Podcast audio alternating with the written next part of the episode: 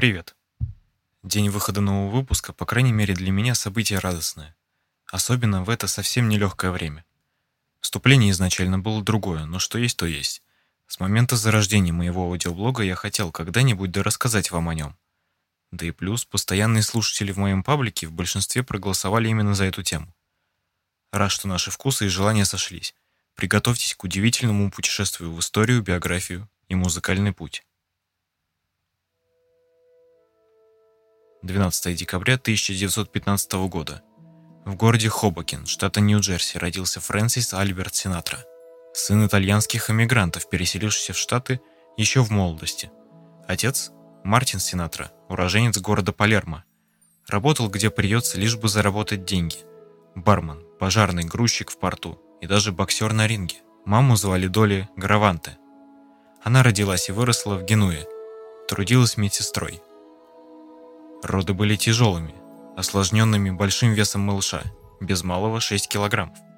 Мальчика тянули щипцами, поэтому у него на всю жизнь сохранились шаравмы от этого инструмента. Кроме основной работы, мама выполняла общественную нагрузку. Трудилась местным председателем Демократической партии городка. Тотальная занятость родителей не позволяла ему уделять много времени сыну, поэтому его воспитывали бабушка и тетя – Музыку Фрэнк полюбил еще в годы юношества. Его первым музыкальным инструментом стала маленькая гавайская гитара. Именно с ее помощью юноша зарабатывал свои первые деньги на карманные расходы. Он настолько увлекся любимым занятием, что начал прогуливать школу и показывал очень низкий уровень знаний. По этим причинам его выгнали из школы. Но парень не унывал. Он продолжал трудиться над усовершенствованием своих навыков. В этом ему помогла врожденная музыкальность. Фрэнк не знал нотную грамоту, он пел по наитию, руководствуясь сердцем и идеальным слухом. Так началась его творческая биография. Вдохновившись выступлением Бинга Кросби, мальчик решает стать певцом. С пением он уже имел дело в средней школе, когда состоял в хоре, так что ему не составило труда пробиться в местные ночные клубы и выступать там, а затем и вовсе попасть на радио.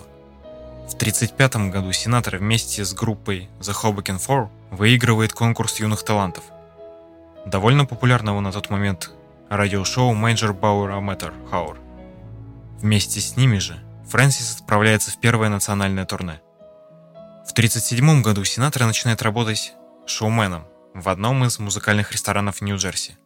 За 18 месяцев своего труда он успел встретиться со множеством звезд, которые были завсегдатаями ресторана – Например, Кол Портер помог молодому человеку заложить основы его музыкальной карьеры. Но настоящим толчком в карьере сенатора стало знакомство с Гарри Джеймсон и Томми Дорси. В их свинговых джаз-оркестрах музыкант играл с 1939 по 1942 год.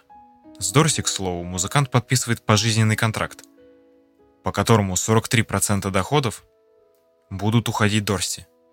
Естественно, в дальнейшем этот контракт будет расторгнут.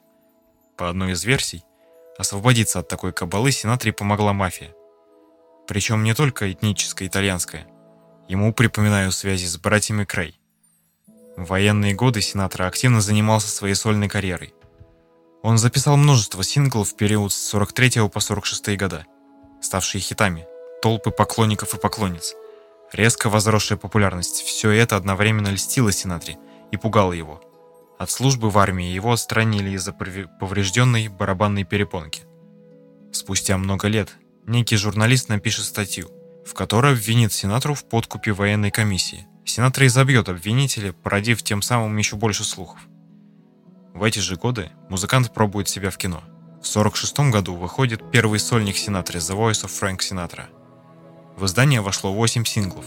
В конце 40-х годов музыкант сполна ощущает приход творческого кризиса. 49 год был наиболее тяжелым в карьере Фрэнка. Его увольняют с радио. Его жена Нэнси подает на развод, нарушая грандиозные планы проведения концертного тура в Нью-Йорке. Студии отказывают Синатре в звукозаписи. Агентства расторгают с ним контракты. Даже казавшиеся близкими коллеги и партнеры отворачиваются от Фрэнка. Плюс его регулярно травят в прессе. Дошло до того, что в 34 года Синатра стал человеком прошлого. Его стремительная карьера и какая-то неслыханная слава разрушилась буквально за пару лет, но это мало волновало музыканта. Он был поглощен любовью. но неудачи рано или поздно уступают место успеху. Фрэнк восстанавливает голос и начинает фактически все сначала. Концерты скандального певца в казино Лас-Вегаса собирают аншлаги, так что им начинают интересоваться представители Capital Records. Они подписывают с ним контракт в 1953 году, дают ему нового аранжировщика и дирижера. Практически полностью меняют имидж Синатры. В 1954 году Фрэнк записывает и выпускает два новых альбома. В эти же годы Синатра возвращается к карьере в кино. Он снимается в фильме «Отныне и во веки веков» и получает за него Оскар. Голливудские режиссеры начинают приглашать его для съемок. Возвращает Синатра и карьеру радиоведущего. Он начинает вести шоу на NBC радио, которое пользуется успехом у аудитории. В 1959 году Фрэнко выпускает сингл «High Hopes». Он становится настоящим хитом. За полвека своей творческой деятельности певец записал больше сотни хитовых композиций. Фрэнк исполнял песни Джорджа Гершвина, Кола Портера, Ирвинга Берлинга и других известных композиторов своего времени. При жизни певца было выпущено около 60 альбомов с его вокалом. Сборники с рождественскими песнями в исполнении Синатри до сих пор считаются очень популярными в Америке. Наиболее известные песни артиста в мире «Strangers in the Night» – «Странники в ночи», «Нью-Йорк, Нью-Йорк», «My Way» – «Мой путь», Fly me to the moon. Унеси меня на луну. Jingle Bells. И Let It Snow. Интересный факт. Фальшивое исполнение песни My Way, Мой путь, стало причиной смерти нескольких певцов на Филиппинах. За 10 лет в караоке-барах были убиты 6 человек. В результате данных инцидентов на Филиппинах песня была запрещена к исполнению. Помимо перечисленных уже песен, я дополню этот список, рекомендовав послушать альбом 84 года – под названием LA is my lady. Совместная работа Фрэнка Синатра и Куинси Джонса, выступавшего продюсером легендарных альбомов Майкла Джексона. Атмосферные песни Bang Bang и Monday Morning Quarterback, Something Stupid, дуэт с дочерью Нэнси и многие-многие другие. Обаяние артиста помогло ему построить неплохую карьеру в кино. Синатра не учился в школе актерского мастерства, не брал уроков сценического искусства – его игра и музыкальные навыки были нативными. За свою кинокарьеру Фрэнк исполнил роли в 46 фильмах. В 1965 году артист попробовал выступить режиссером ленты «Только отважные». Этот опыт был единичным, но в качестве продюсера Синатра выпустил целых шесть лент. Самые известные фильмы с участием артиста «Отныне и во веки веков», «11 друзей Оушена», экранизация 60-го года, «Маньчжурский кандидат», «Человек с золотой рукой», Детектив. Вокруг света за 80 дней. Фильм 56 года. Работа сенатора в кино была оценена высоко. Актер стал обладателем двух статуэток «Оскар» и двух премий «Золотой глобус». Существует версия о том, что Фрэнк Синатор был связан с мафией. В частности, певец не скрывал, что лично знаком с некоторыми криминальными авторитетами. По слухам, мафия по заказу сенатора расправлялась с его недоброжелателями. А врагами певец в первую очередь считал журналистов которые слишком сильно интересовались его личной жизнью и делами. Как раз этот факт нам попадался с вами ранее. Фрэнк Синатра очень тепло относился к Кодри Хёбберн. Именно он дал восходящей звезде прозвище «Принцесса». Интересно, что в 1953 году актриса действительно сыграла особу королевской крови в фильме «Римские каникулы». На эту роль также претендовала жена Синатры, Ава Гарнер, но продюсеры выбрали Одри. Фрэнк был не только певцом и актером, но и известным шоуменом. На телешоу Синатры появлялись самые популярные представители шоу-бизнеса Америки. После демобилизации молодой Элвис Пресли появился на телевидении именно в шоу «Сенаторы». Кстати, отношения двух великих певцов не было особенно теплыми. Фрэнк не любил рок-н-ролл и называл его музыкой вырожденцев, что не нравилось Элвису. Современные биографы, изучая архивы, выдвинули предположение о том, что у певца был роман с Мерлин Монро. Достоверность этого утверждения остается под вопросом. Известно, что Фрэнк и Мэрилин познакомились в 1954 году. Несколько биографических книг, основанных на воспоминаниях лиц, приближенных к Мэрилин и Синатре, представляют противоречивую информацию об их отношениях. Певец был четыре раза официально женат. Его личная жизнь была длительное время объектом пристального внимания журналистов, что привело к разводу Фрэнка с его первой женой. Певец ненавидел представителей прессы всю свою оставшуюся жизнь. Первой любовью артиста была девушка по имени Нэнси Барбато, они с Фрэнком поженились зимой 1939 года. Жена подарила Синатре трех замечательных детей. Старшая дочь появилась на свет в сороковом году. Ее назвали в честь матери. Когда Нэнси Синатра подросла, она, по примеру отца, посвятила свою жизнь музыке. В 1944 году был рожден Фрэнк Синатра-младший, который тоже стал музыкантом. Он руководил оркестром отца. Младшим ребенком в этом браке стала дочь певца Тина. После развода с Нэнси Синатрой быстро наш герой нашел утешение в объятиях актрисы Авы Гарнер. Влюбленные поженились спустя несколько лет после начала их романа.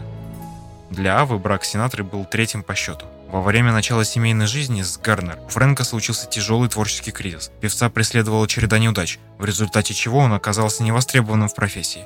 Утратив голос из-за осложнений, после простуды Фрэнк решил свести счеты с жизнью. Жена оказалась рядом с певцом и поддержала его в трудную минуту.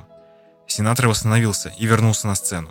В 1952 году его концерты снова стали сопровождаться аншлагами. Со второй женой сенатора прожил около шести лет. Писатель Марио Пьюзо в своем романе «Крестный отец» взял сенатору как прототип к своему герою Джонни Фонтейну. Певцу, теряющему голос после одной-двух песен. Третий раз певец женился в возрасте 51 года. Бракосочетание сенатора и его 21-летней избранницы Мии Фэрроу состоялось в 1966 году. В прессе на этот счет появилось множество разгромных статей. Благодаря фамилии супруга Мия сделала себе неплохую карьеру актрисы. Молодая жена помогла певцу преодолеть очередной творческий кризис. Через год после свадьбы Мэя Фэрроу и Фрэнк Синатра развелись. Четвертой супругой певца в 1976 году стала Барбара Маркс. Она была последней официальной спутницей жизни Синатры, с которой он дожил до самой своей смерти. Биографы нередко критикуют Барбару, называя ее охотницей за наследством. Супруги прожили вместе 22 года. Но не стоит думать, что Фрэнк вел себя как преданный и верный семьянин, хотя каждый раз женился по любви. Он был еще тот любитель женщин, причем необыкновенно талантливых и красивых. У сенатора было множество романов с известными актрисами, манекенщицами и певицами. Еще в молодости, приобретя навык очаровывать прекрасную половину человечества, певец не растерял своего умения до самой старости. Если женщина ему нравилась, Фрэнк включал все свое обаяние и с помощью галантных манер и бархатного голоса получал желаемое. Певец объявил об окончании своей сценической карьеры в 1971 году. Уйти на пенсию окончательно ему в тот раз так и не удалось. В 1973 году Мэттер записывал новый студийный альбом All Blue Eyes Black, а с 1974 возобновил концертную деятельность. Вплоть до 80-х годов сенатор продолжает вести, пусть не такую активную, но все же концертную деятельность. В 1979 году он записывает сингл, которому предстоит стать шедевром «Нью-Йорк, Нью-Йорк». Фрэнк станет первым певцом в истории, которому удастся вернуть себе любовь публики и популярность спустя 50 лет. Песня «Нью-Йорк, Нью-Йорк» считается неофициальным гимном города. В 1993 году музыкант начинает привлекать более молодую аудиторию поклонников, работая с такими исполнителями, как Барбара Стрейзенд, Бона, Тони Беннет и другими. Последний концерт Синатры состоялся в 1995 году в бальном зале Palm Desert Marriott в Калифорнии. Последний сборник с композициями был выпущен певцом в 1993 В 1998 году певец умирает – Причина смерти – сердечный приступ. Легендарного Фрэнка Синатра не стало 14 мая. На момент смерти ему было 82 года. Похороны прошли в Калифорнии, в городе Кафедрал-Сити, на кладбище Desert Memorial Park. На его могиле установлено надгробие с надписью «Лучшее впереди». Когда Синатра умер, в прессе появилась такая фраза «К черту календарь». День смерти Синатры – конец 20-го столетия. Он уже давно стал неким артистическим божеством, как лучший певец, артист и шоумен. Дотянуться до его уровня не удалось еще никому. Он первый во всем. Он человек-символ воплощения американской музыкальной культуры. Сенатор стал настоящим лидером по записи популярных мелодий. Но это вовсе не значит, что судьба баловала его. Он всего достиг сам. Сумел подстроиться под веяние эпохи, сохранил все лучшее, что было создано за много лет существования поп-музыки, и познакомил с этими шедеврами несколько поколений, истинных любителей. Причем невзирая на национальности и расы, он стал легендой 20-го столетия, причем это казалось не только музыке, но и многих других аспектов культуры. Таким был человек, чью музыку можно слушать всегда. И на этой ноте я прощаюсь с вами. Благодарю за внимание и жду вас все там же, в уютном уголке, во всемирной паутине.